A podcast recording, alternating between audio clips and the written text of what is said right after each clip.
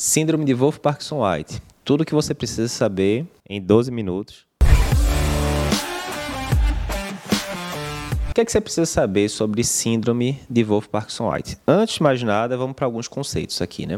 Quando a gente pega átrios e ventrículos, eles são separados pelo esqueleto fibroso ali do coração, que não permite que o estímulo elétrico passe de átrios para ventrículos, exceto pelo sistema de condução normal né, da gente. Né? Chega lá no átrio ventricular, feixe de Ries, aquelas coisas todas. Né? Beleza.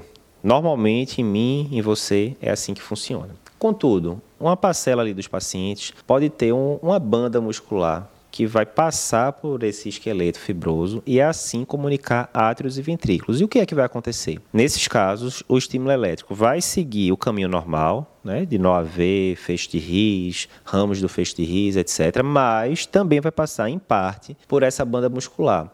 E aí vai poder excitar o ventrículo antes do normal. Por quê? O nótrio ventricular, né, como o próprio nome diz, está ali entre átrios e ventrículos, ele tem uma função, que é a função é de retardar a condução do, sistema do estímulo elétrico entre átrios e ventrículos. Por que isso? O coração é mais ou menos do tamanho de um punho cerrado, fechado, e a o estímulo elétrico ele pode percorrer ali pelo sistema de condução numa velocidade muito rápida, de até 4 metros por segundo. Resumindo, poderia ser, poderia acontecer do estímulo elétrico passar ali numa fração de segundos dos átrios para os ventrículos e isso ia acontecer tão rápido que átrios e ventrículos iam bater de forma associada, simultânea, né? Isso é ruim porque a gente sabe que tem que ter uma sincronia. Primeiro o átrio tem que é, contrair para o ventrículo estar tá recebendo sangue, depois o ventrículo contrai, o átrio está recebendo sangue e fica naquela sincronia entre essas câmaras. Na hora que eles batem de forma junta, simultânea, isso acontece em algumas arritmias, isso pode causar uma série de sintomas para o paciente, porque na hora que o ato está contraindo, o ventrículo está contraindo também, ele não consegue esvaziar direito, enfim. Beleza. Então, o NOAV, ele faz isso, ele meio que é como um sinal de trânsito que ele segura ali a passagem do estímulo elétrico.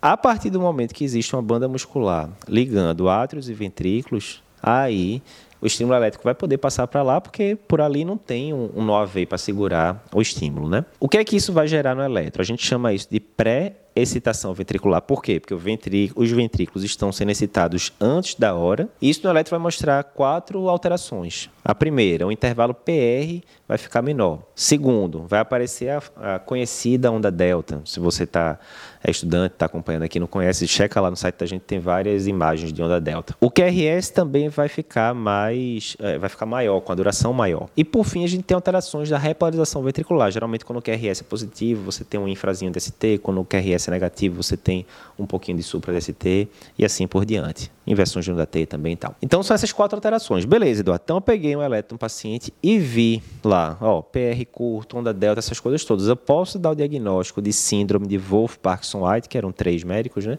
Não posso para ser a síndrome de Wolff-Parkinson-White, síndrome é a conjunção de sinais, sintomas e tal, para ser a síndrome de Wolff-Parkinson-White, o paciente tem que ter sintomas associados. Os sintomas mais comuns são o quê? Palpitação, às vezes lipotímia, síncope, pré-síncope, né? Basicamente isso. Esses sintomas decorrem de taquiarritmias que podem acontecer nesses pacientes que a gente vai falar daqui a pouco. Então é isso. Olhei para o eletro, o eletro está alterado com esses quatro achados que a gente falou. Eu chamo isso de pré-excitação. Se junto com o eletro alterado o paciente tem sintomas provavelmente decorrentes da das taquiarritmias, aí sim eu tenho síndrome de Wolff-Parkinson-White. A síndrome de Wolff-Parkinson-White, pelo eletro, a gente pode classificá-la em três tipos, né? A síndrome de Wolff-Parkinson-White é tradicional, né, aparente, que é aquela que o eletro é alterado, sempre está alterado. A gente tem o Wolff-Parkinson-White intermitente, que é, ou seja, horas o eletro está alterado, horas ele está normal. E a gente tem o Wolff-Parkinson-White oculto, que é o quê? É aquele paciente que o eletrobasal dele é normal, mas ele chega, ele é flagrado né, em algumas situações com episódios de taquiarritmia. Então você vê a taquiarritmia, você fala, ó, entre outras coisas, isso aqui poderia ser um Wolf. Quando você olha lá o eletro, não, o eletro não está dando dica que é um Wolf, mas aí termina batendo, por exemplo, no estudo eletrofisiológico e confirma que tinha uma via acessória, por exemplo. E aí você confirmou o diagnóstico de Wolf Parkinson White oculto. Todo paciente com PR curto tem síndrome de Wolff-Parkinson-White? Não, a gente já falou né, que a síndrome tem que ter sintomas, mas tem outra coisa. Você pode ter o PR curto sem os outros comemorativos né, da prestação ventricular. Por exemplo, você tem um PR curto, mas você não tem onda delta, você não tem QRS alargado, você não tem alterações da repolarização ventricular. Qual é o nome que eu dou a isso? Antigamente tinha, todo mundo falava da síndrome de longa non-Levine, né, que era basicamente isso, era o PR curto, achava que isso aumentava risco de certos tipos de arritmia e tal. Tem muitos eletrofisiologistas que até discordam, né? Olha, isso não existe, na verdade. Alguns dizem que é simplesmente a condução AV, atrioventricular, acelerada.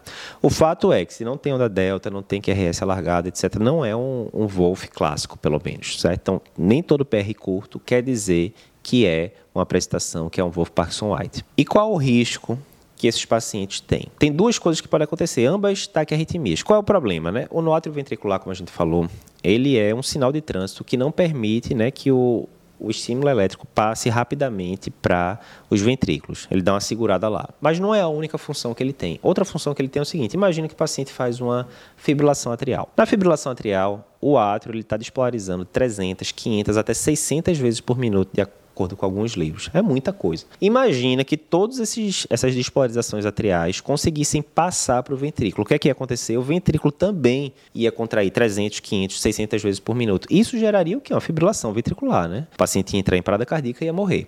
Por que, que isso não acontece? Porque todos os pacientes que a gente vê com FA, né?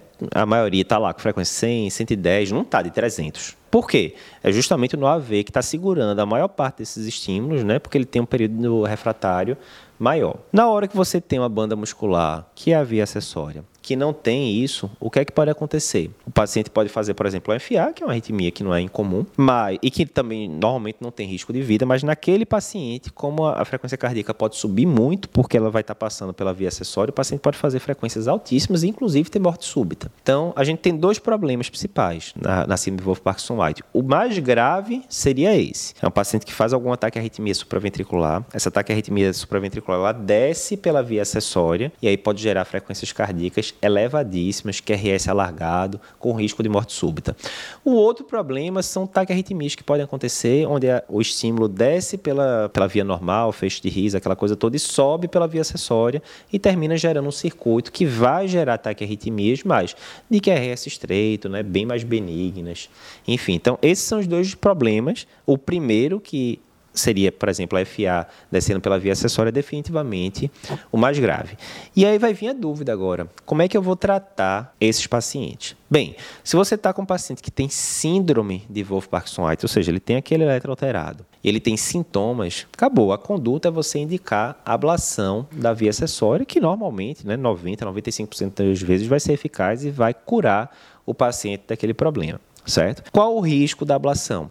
Essa via acessória, essa banda muscular, ela pode estar em vários locais. Né? Ela pode estar na parede lateral do, dos ventrículos, mas pode estar perto do septo. Se tiver ali perto do septo, pode estar bem pertinho do nóatrio ventricular e na hora que você está fazendo a ablação da via acessória, você pode terminar queimando o nó ventricular junto e causando um BAVT, um bloqueio atrioventricular total. E aí o paciente pode ganhar um marca-passo. Ah, Eduardo, mas marca-passo não é nada demais. Mas veja, Wolf geralmente são pacientes mais novos, né? Imagina você fazer uma ablação num paciente de 20 anos que sentia uma palpitaçãozinha ali e tal, e esse paciente ganha um marca-passo e ficar dependente desse marca-passo o resto da vida. Lembrando que marca-passo geralmente ali depois de 6, 7 anos vai variar. Você tem que trocar o gerador, ou seja, quantas vezes esse paciente não vai ter que trocar o gerador daqui para 80 anos, se ele viver, né? É, na idade média, aí, 75, 80 anos. Então, obviamente, é, um, é uma intercorrência que a gente não quer que aconteça. Beleza, mas não tem muito mistério. Se eu estou com um paciente com Wolf, é, com sintomas, etc., a conduta, via de regra, é ablação.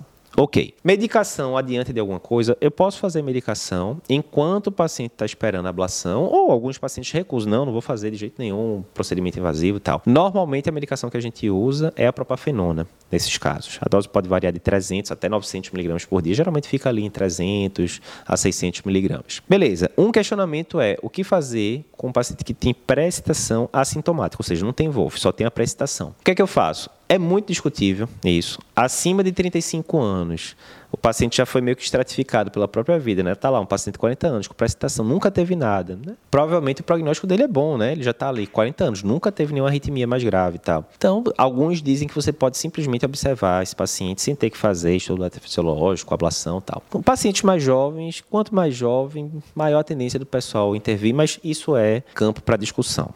Né? então não vou bater o martelo aqui não. Uma coisa importante é o seguinte, o que é que eu não posso fazer em determinados casos de Wolff Parkinson White? Você está lá com o paciente no seu consultório, que tem palpitações, etc., aquele negócio, você vai mandar ele para ablação. Ok. Quando o paciente tem arritmia, tem palpitação, muitas vezes a gente pensa, ah, bota um beta-block aí para esse paciente, né? Eu posso fazer beta-block para esse paciente? Não devo, né? Tem quatro medicações que a gente não deve usar aí, que é o ABCD, né? A de adenosina, que a gente usa em sala de emergência, né? B de beta-bloqueador. C de canal de cálcio, antagonista de canal de cálcio, tipo de tiazem, verapamil. E D de digoxina digital. Por quê? Todas essas medicações, elas atuam inibindo o nó atrioventricular.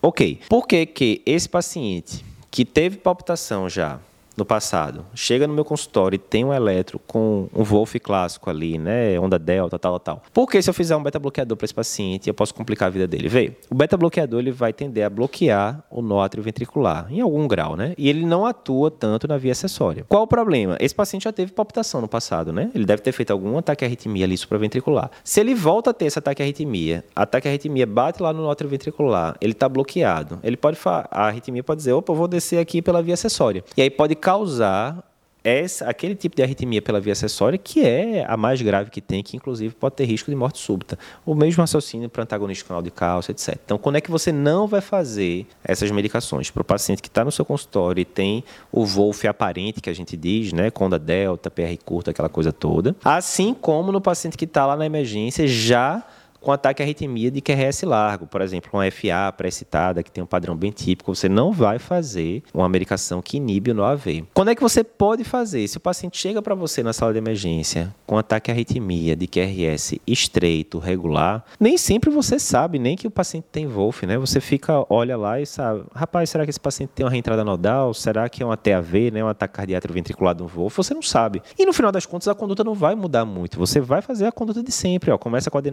manobra vagal, depois faz adenosina, etc. Por quê? Porque naquele paciente a condução já está acontecendo de, na via normal, pela via convencional, pelo, pelo sistema convencional de condução do paciente. Então, você vai manejá-lo como qualquer paciente com TPSV, vai reverter, e aí depois da reversão é que você vai flagrar que é um Wolf, e você fala, ah, pronto, agora que eu vi que é um Wolf, a partir de agora, melhor não correr esse risco e tal. Mas é isso. Wolf aparente no consultório, não faço. Wolf com taquiarritmia de QRS largo, não faço. Mas um ataque cardíaco de QRS estreito, uma TPSV, você vai seguir o protocolo normal, manobra vagal, adenosina e assim por diante. Fica ligado na dica.